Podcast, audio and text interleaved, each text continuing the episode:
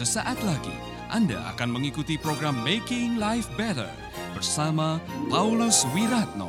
Selama 15 menit ke depan, Anda akan belajar membuat kehidupan lebih baik.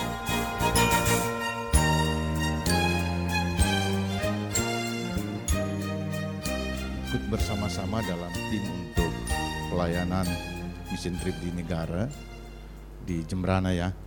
Dan kami boleh melihat bagaimana seorang kadek tadi sudah disampaikan Ya. Pak Kadek. Beliau adalah lulusan dari sekolah misi di tempat ini, angkatan awal. Dan kesaksian yang beliau sampaikan kemarin adalah Uh, beliau orang yang sudah masuk sekolah misi tetapi masih menyimpan hal-hal yang uh, berbau mistik ya. Artinya bahwa belum sepenuhnya. Jadi memang yang saya dengar kesaksiannya adalah ada sedikit uh, keraguan Ya. dari pihak sekolah sendiri bahwa nanti orang seperti Pak Kadek ini setelah dilepas dari atau di, eh, tamat dari sekolah misi barangkali tidak bisa maksimal dalam pelayanan. Hmm. Itu adalah pandangan manusia, Pak. Ya, ya. Tetapi ternyata apa yang terjadi sangat luar biasa keajaiban Tuhan terjadi dan kalau Tuhan yang memanggil, Tuhan yang menentukan, Tuhan yang memakai tidak ada seorang pun dapat membatalkan itu. Saya melihat keajaiban Tuhan, ternyata Tuhan pakai seorang Pak Kadek yang tadinya punya banyak ilmu hitam, dipakai luar biasa dan hari ini sudah banyak sekali orang yang dia menangkan untuk Tuhan. Saya dengar Amin. kesaksian kemarin beliau katakan sudah lebih dari 80 orang yang di 40 kakak. 40 kakak. Ya. Luar biasa, cukup banyak. Dan orang-orang yang dimenangkan adalah orang-orang yang punya potensi, orang-orang yang dalam tanda kutip mungkin kita tidak bisa menjangkau orang-orang itu. Tapi beliau bisa menjangkau orang-orang yang punya pengaruh di sana, orang yang benar-benar membutuhkan keselamatan dan saya pribadi sangat terharu dengan pelayanannya yang begitu sungguh-sungguh dan dia katakan, "Pak, masih ada lagi minggu-minggu depan akan ada Amin. lagi yang akan Ya. dibaptis. Ini hal yang luar biasa. Luar Itu yang biasa. saya dapatkan, Pak. Puji Tuhan, saudara-saudara. Beri kemuliaan bagi nama Tuhan. Saudara-saudara kita tidak pernah menyangka satu orang dengan satu panggilan, satu tekad, satu tujuan hidup bisa mempengaruhi banyak orang. The power of one. Semua bilang the power of one.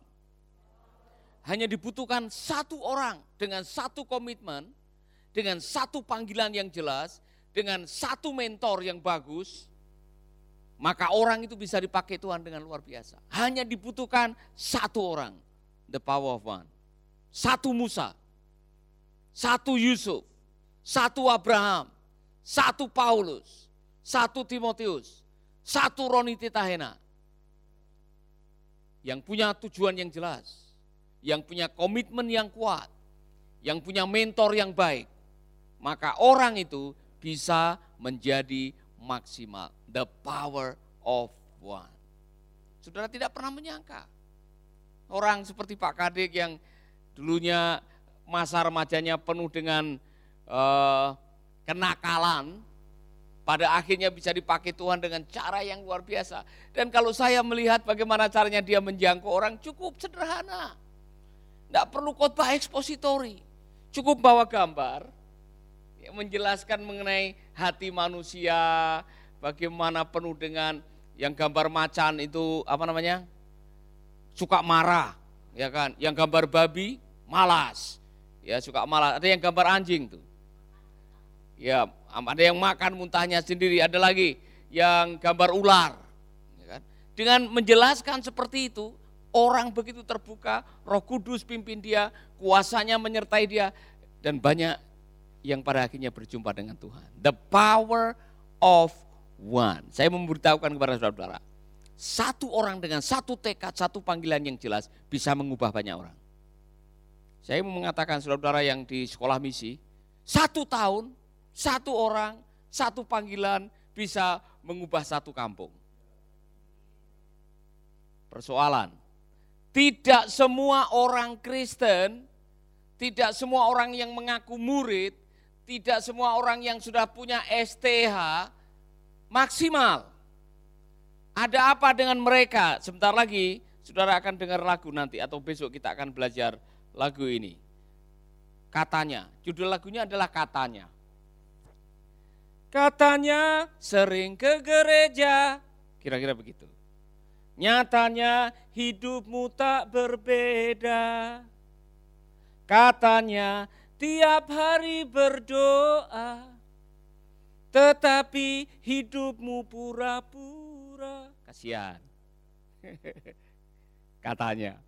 Kau bilang tiap hari sembahyang. Mengapa hati selalu bimbang? Kau bilang kau ikut melayani. Tetapi hatimu penuh benci. Kira-kira begitu. Kasihan. Makanya jangan jadi orang Kristen katanya. Karena kalau saudara tiap hari jadi Kristen katanya, hidupmu akan jadi batu sandungan. Maka dibilang, yo ayo kawan, jadilah garam, jangan menjadi batu sandungan. Yo ayo kawan, menjadi terang, hidup sekali, bawa perubahan. The power of one. Amin. Tunggu saja serinya saudara-saudara. Kita akan uh, menjadikan lagu Kristen Koplo. Musiknya koplo, tapi ada pesan yang mau kita sampaikan. Amin. Nah firman Tuhan hari ini melanjutkan apa yang saya bahas kemarin mengenai bagaimana menjadi orang Kristen yang berkemenangan.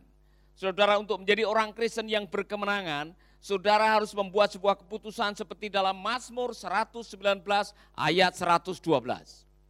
Semua bilang 119, 112, 1, 2, 3. Semua bilang agak cepat lagi 119, 112. 119, 112 kitab Mazmur mengatakan, telah kucondongkan hatiku untuk melakukan ketetapan-ketetapanmu untuk selama-lamanya sampai saat yang terakhir. Wow.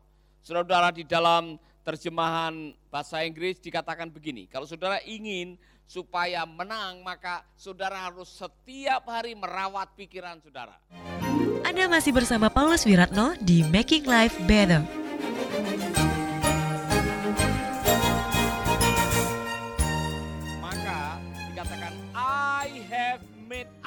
my mind to obey your laws forever, no matter what. No matter what. Semua bilang no matter what. No matter what. Tahu artinya? No matter what. Apa pun yang terjadi, aku telah menetapkan hati untuk hidup mentaati firmanmu. Keputusan ini adalah keputusan penting untuk Anda menjadi orang yang berkemenangan. Mengapa tiap hari membuat keputusan untuk hidup dalam firman? Karena tiap hari Anda berperang. Tiap hari kita berperang. Tiap hari kita bergumul, tiap hari selalu membuat keputusan. Tiap hari Anda bisa kalah, kalah atau menang. Tiap hari, tiap hari selama Anda hidup. Bangun pagi tadi, saudara harus membuat keputusan. Mau berdoa atau tidak berdoa. Setelah saudara berdoa, saudara harus membuat keputusan mau makan atau tidak makan. Ya kan? Saudara membuat keputusan untuk kerja atau tidak kerja. Saudara membuat keputusan untuk membaca firman atau tidak membaca firman. Tiap hari. Maka saudara-saudara, waspadai tiga musuh saudara. Kalau saudara mau menang, yang pertama tadi, buatlah keputusan untuk selalu membentengi pikiran saudara, mengisi pikiran saudara dengan kebenaran firman dan ber, ketetapan untuk hidup taat no matter what. Setelah itu, kenalilah siapa yang menjadi musuh Anda. Karena kalau saudara perang tidak tahu musuhnya kan bahaya. Semua ditembaki nanti. Saudara perang, salah satu rahasia kemenangan perang adalah mengenali siapa musuh kita dan mengenali strategi mereka dan kekuatan mereka. Makanya dikirim intel, spy, Rasul Paulus mengajarkan kepada kita, kitab suci perjanjian lama memberikan contoh kepada kita sebelum mereka memasuki tanah perjanjian ada 12 pengintai yang diutus untuk mengintai, sebetulnya spionase. Untuk melihat berapa jumlah mereka, apa yang mereka miliki, kekuatan mereka ada di mana, kelemahan mereka ada di mana. Saudara-saudara, mengenali musuh itu penting. Oleh karena itu setelah kita bisa mengenali musuh, kita akan menentukan strategi apa yang kita akan pakai untuk mengalahkan musuh dan untuk hidup dalam kemenangan sama dalam hidup ini. Saudara harus mengenali musuh saudara. Mari kita akan baca. Musuh yang pertama, musuh pertama yang paling berbahaya dalam hidup saudara bukan setan yang masuk dalam golongan pertama yang harus saudara perangi bukan setan, tetapi your old nature. Manusia lama saudara. Manusia lama saudara adalah musuh pertama yang harus Anda perangi. Karena setiap hari kita bergumul dengan apa yang sudah nyantol di dalam hati. Saudara-saudara, saya senang dengan kembali dengan apa kata Rasul Paulus di dalam Roma pasal 7 ayat 23.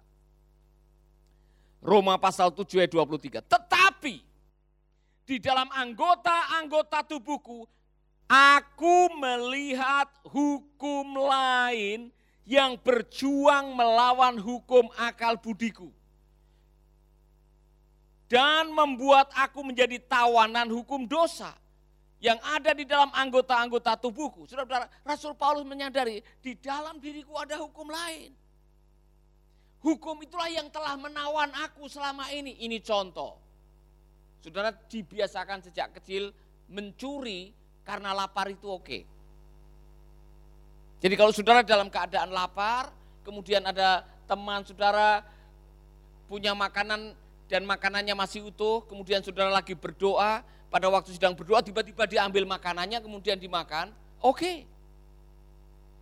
Karena bapak saya juga dulu begitu. Nenek moyang saya juga begitu, tidak apa-apa. Mencuri makanan dalam keadaan lapar, oke. Okay. Ini contoh. Nah kalau itu turun-temurun, dan itu saudara lakukan dan saudara pernah melakukan sekali, dua kali, tiga kali, empat kali, lima kali, kok tidak ada masalah, saudara mengatakan, it's okay. Waspadai, it's okay, yang belum tentu oke okay oleh Alkitab. Amin.